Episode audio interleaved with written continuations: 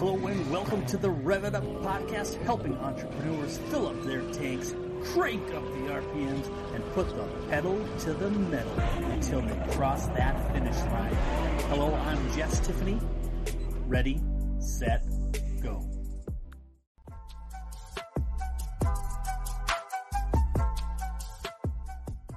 Hey, everybody, welcome to the Rev It Up podcast. We're super excited to have Natasha Miller with us today. She creates bold experiences both in person and virtual for corporate events. She has an Inc. 5000 company and she advises entrepreneurs, uh, host of the Fascinating Entrepreneurs, the Entrepreneurs podcast as well. So excited to have you today, Natasha. Thank you for having me, Jess. How did you kind of get started in the event space and, and how did that all unfold? I was a classically trained violinist and a jazz vocalist. And one of the ways that you can make money doing those two things is performing at social and corporate events.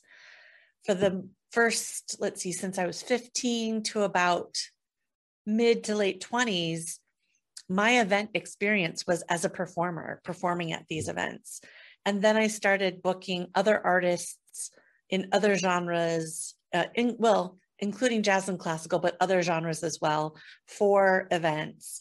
And really, Entire Productions, which is my core business, is a booking production company, but we had to expand into um, producing and designing events because of the need and for our clients that really relied on us and really trusted us. So it just kind of grew into something wild and big that I never really expected. Oh, that's pretty fantastic. So, so basically, life as a performer, and then kind of got into the gigs side of it a little bit, and then all of a sudden it just kind of exploded for you. That's that's yep. pretty exciting. So I hear you play a mean fiddle. Can you tell us a little bit about that? I wouldn't call it what I do fiddling. Uh, that's another skill that I unfortunately uh, sort of got beat out of me because I was classically trained. And when you're classically trained, it's really hard on that instrument that you're trained on to improvise or play things that are not classically structured. So, Irish jigs, uh, jazz, fiddle playing, none of those three things I can do without sounding really dumb.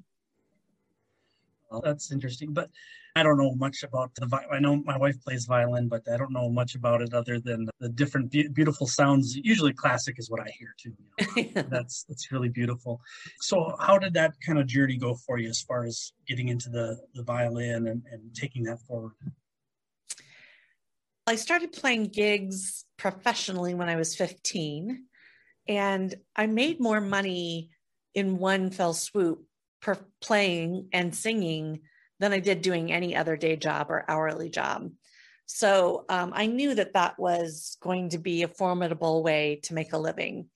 What I didn't really know is that it would create this multi million dollar company that I have many employees and um, had offices in Los Angeles and London, including San Francisco, and that we'd be working for these Fortune 500 companies. And we're in the Bay Area. So our clients are Salesforce and Apple and LinkedIn and Google and Facebook.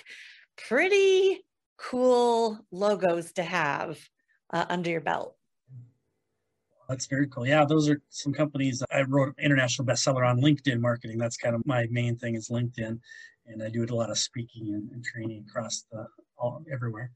Recently, in a cooperation, we're doing some stuff with well, it's confusing, but blockchain and and it ties into Salesforce and all that stuff. But anyway, those are some massive companies with some outstanding opportunity there. Yep. So that's pretty cool that you're able to do some events for them and whatnot. Which events are your favorite? Like like you really just get into. Obviously, you have a passion for this. What, what kind of drives you in in some of these uh, events that you run? Must be a glutton for punishment. So I love the big audacious ridiculous request with the ridiculous timing so, you know, someone could call me this morning at 9 a.m. and say, I want a Zydeco band on our stage at noon, a corporate client. And most people would be like, that's not happening. You need to give me more time. And I'm like, yeah, let's do it. And I just say, yes, we can do it. And I hang up and I make it happen. That kind of magic I like doing. I also love the over the top, crazy, wonderful big design, big entertainment events where we have aerialists, you know, dangling from um, a lyra hoop, pouring champagne, or body painted models running around, um, entertaining people, and live bands, and even like DJ mashups or electric violinist that sings. Like, just beautiful displays of artistry is obviously really fun and really cool. Yeah, like the spinning wheel and the chandelier and pouring wine, and that's I can just mm-hmm. kind of visualize that. It seems that'd be like pretty fun uh, event to, to attend. You go to my website, by the way. Yeah, I'm sorry. Many photos and videos of those events are up there, and it is it blows my mind to see them. Yeah, it is that website? I always forget to ask. I usually try to do sure, it at the beginning. Um, that business is entireproductions.com productions.com. All right. Just how it sounds, right? There's no fancy spelling no, or nothing weird. weird. Okay. All right. Good, good, good. Well, that's excellent. So do you uh, end up doing a lot for uh, like the celebrity type then too as well uh, outside of the, the big corporate events? We've done some events for celebrities, but more than that, we we book celebrities, high, you know, headliners for the large corporate or the very well funded individuals. This is way uh, way a step up from the what the Cameo app where they say happy birthday to somebody and they're celebrities. Yeah. yep, we we get them to come and perform or or speak or present.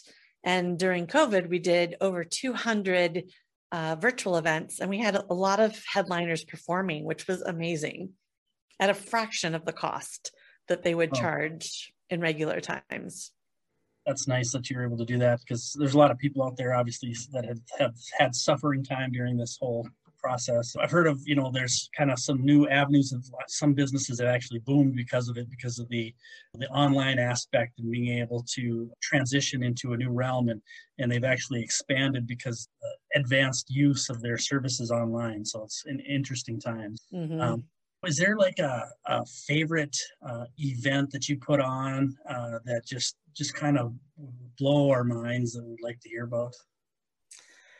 One of my favorite events was very complicated and we had five weeks to plan it. Over 6,000 people came.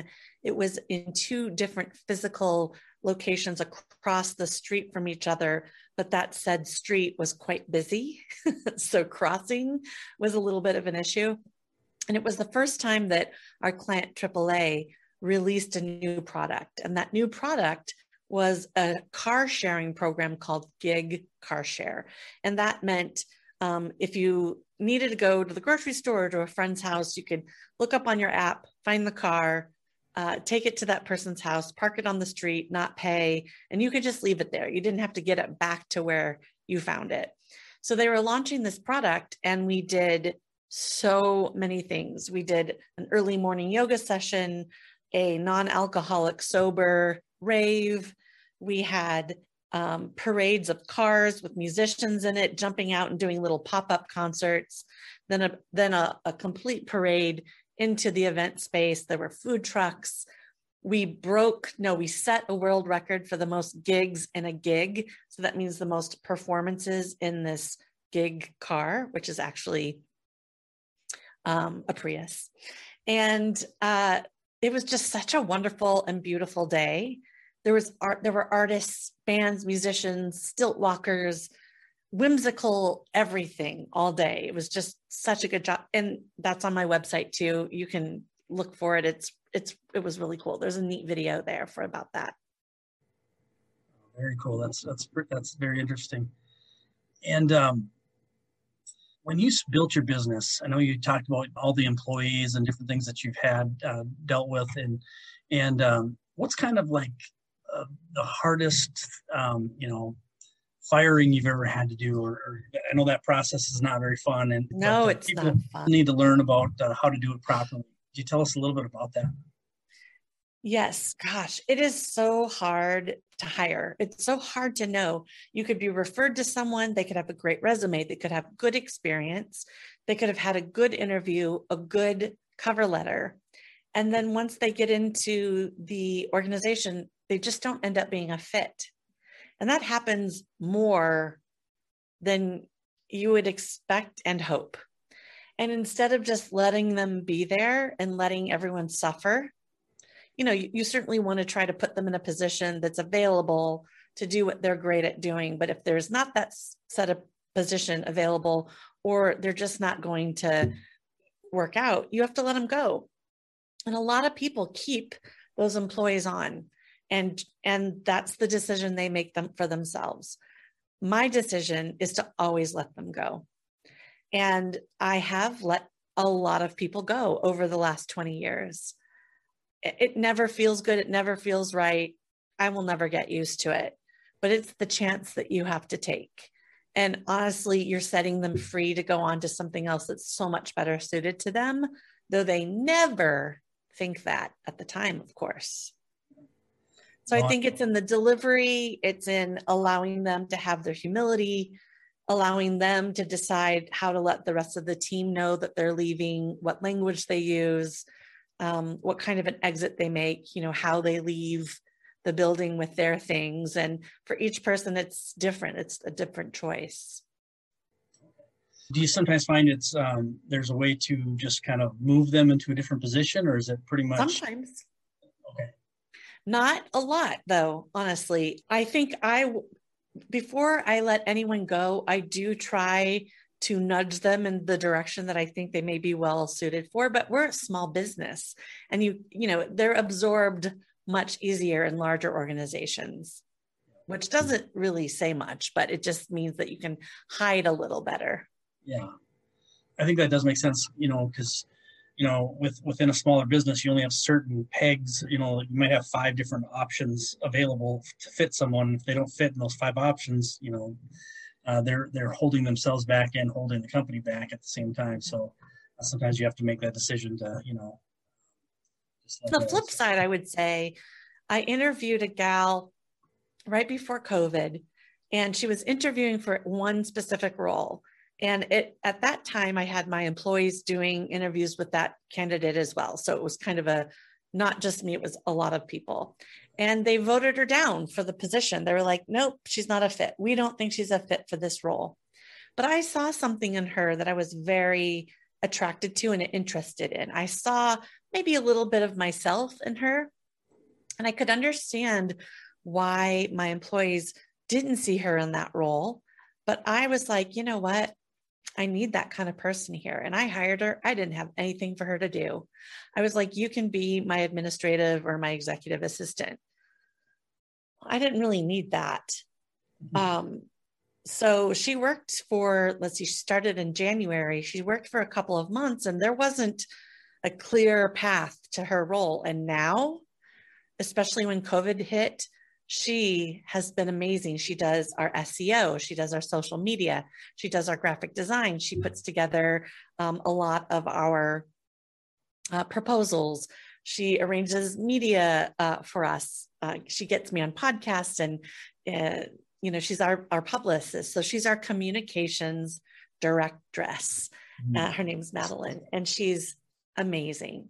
So I made that decision um, which is kind of the opposite of what we're talking about but i wanted to mm-hmm. redeem myself oh, no that's good that's that's fantastic yeah i think um, in our in our circle in the marketing we kind of call it like a, a T marketer but basically just a very well balanced can do a lot of cool things like like you said search engine graphic design all you know all those pieces and she can kind of fulfill that and and really um, uh, move a company forward it's a very good mm-hmm. uh, skill set to have it's a it's kind of a highly sought after you know person that can kind of take that role and really you know uh, uh, push the, the, success forward. So, um, well, I wanted to thank you again uh, for this little chat. Obviously, we want to go further. I could talk, I think, uh, shop with you for another hour here. It's, it's amazing stuff. Can you tell people where the best places online to find you and to, um, you know, if they want an event or if they want to, you know, just uh, learn more about your company? Sure. My core business is entireproductions.com. That's events and entertainment. But for me and what I do um, outside of that, which is I train uh, entrepreneurs to scale and grow efficiently. Um, that's natashamiller.co. So you can go to both places. Beautiful. Perfect. Hey, everybody, make sure you check out her website. Check out both of them, actually, and uh, and dig deeper. Uh, she is an amazing person and amazing entrepreneur, and definitely somebody you want to follow. And uh, if you're uh, listening to this, obviously, uh, like, subscribe, and share this. Uh, we really appreciate it, and we'll see you on the next episode. Thanks, everybody. And thank you again, Natasha. Thank you.